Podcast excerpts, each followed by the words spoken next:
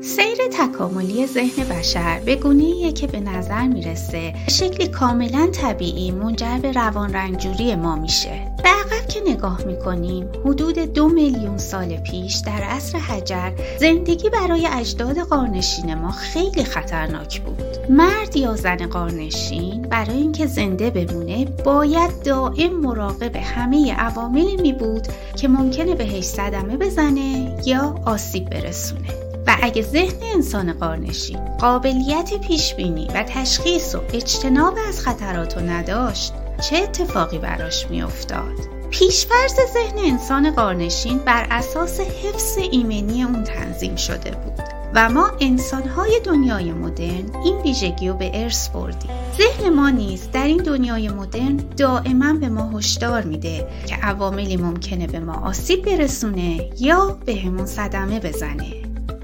انسان قارنشین بهش میگه هی مراقب باش ممکنه یه خرس تو قار باشه و تو خورده بشی. مراقب باش اون سایه‌ای که در افق می‌بینی ممکنه یه دشمن از قبیله مقابل باشه و تو رو با نیزه بکشه.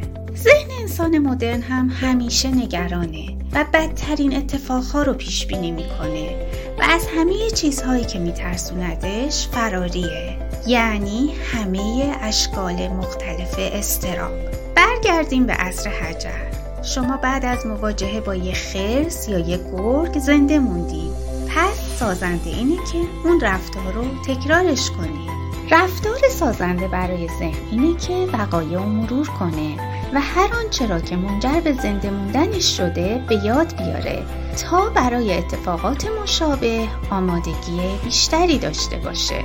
اما در دنیای مدرن ما بارها و بارها خاطرات دردناکمون رو دوره می‌کنیم. بهشون گیر می‌کنیم و مجددا زندگیشون می‌کنیم. حتی وقتی که این خاطرات هیچ نکته مفیدی برای یاد گرفتن ندارن و یا اینکه مدتها پیش درساشون رو به خوبی یاد گرفتیم در عصر حجر انسان قارنشین باید همیشه با گروه همراه باشه و اگه تنها بمونه خیلی زود از بین میره و به همین دلیله که ذهن شما مدام شما رو با دیگر افراد گروه مقایسه می‌کنه آیا من مناسب گروه هستم؟ به اندازه کافی مشارکت می‌کنم؟ آیا از قوانین پیروی می‌کنم؟ ممکنه یه کاری انجام بدم که من از گروه پرت کنن بیرون؟ و الان در زندگی مدرن هم ما همیشه خودمون رو با دیگران مقایسه می‌کنیم. ولی مسئله مهم اینجاست که در حال حاضر ما دیگه در یک گروه کوچیک نیستیم. گروه های ما الان خیلی خیلی بزرگ هستند در حال حاضر ما دستگاه هایی رو همیشه همراه خودمون داریم که دائما عکس و استوری های دیگران رو از اقصانقات کره زمین به ما نشون میدن. این مقایسه دائمی ترس ما رو از مورد قضاوت قرار گرفتن یا ترد شدن یا مناسب نبودن و یا به اندازه کافی عالی نبودن افزایش میده.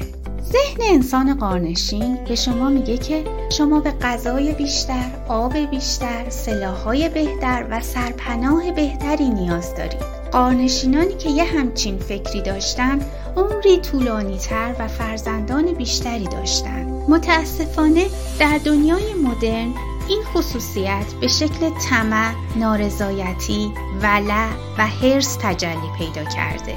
هرگز کافی نیست. من بیشتر و بیشتر و بیشتر می‌خوام. اتفاقی که افتاده اینه که این الگوهای فکری عصر حجر با سرعت و پیچیدگی های زندگی مدرن تشدید شدن.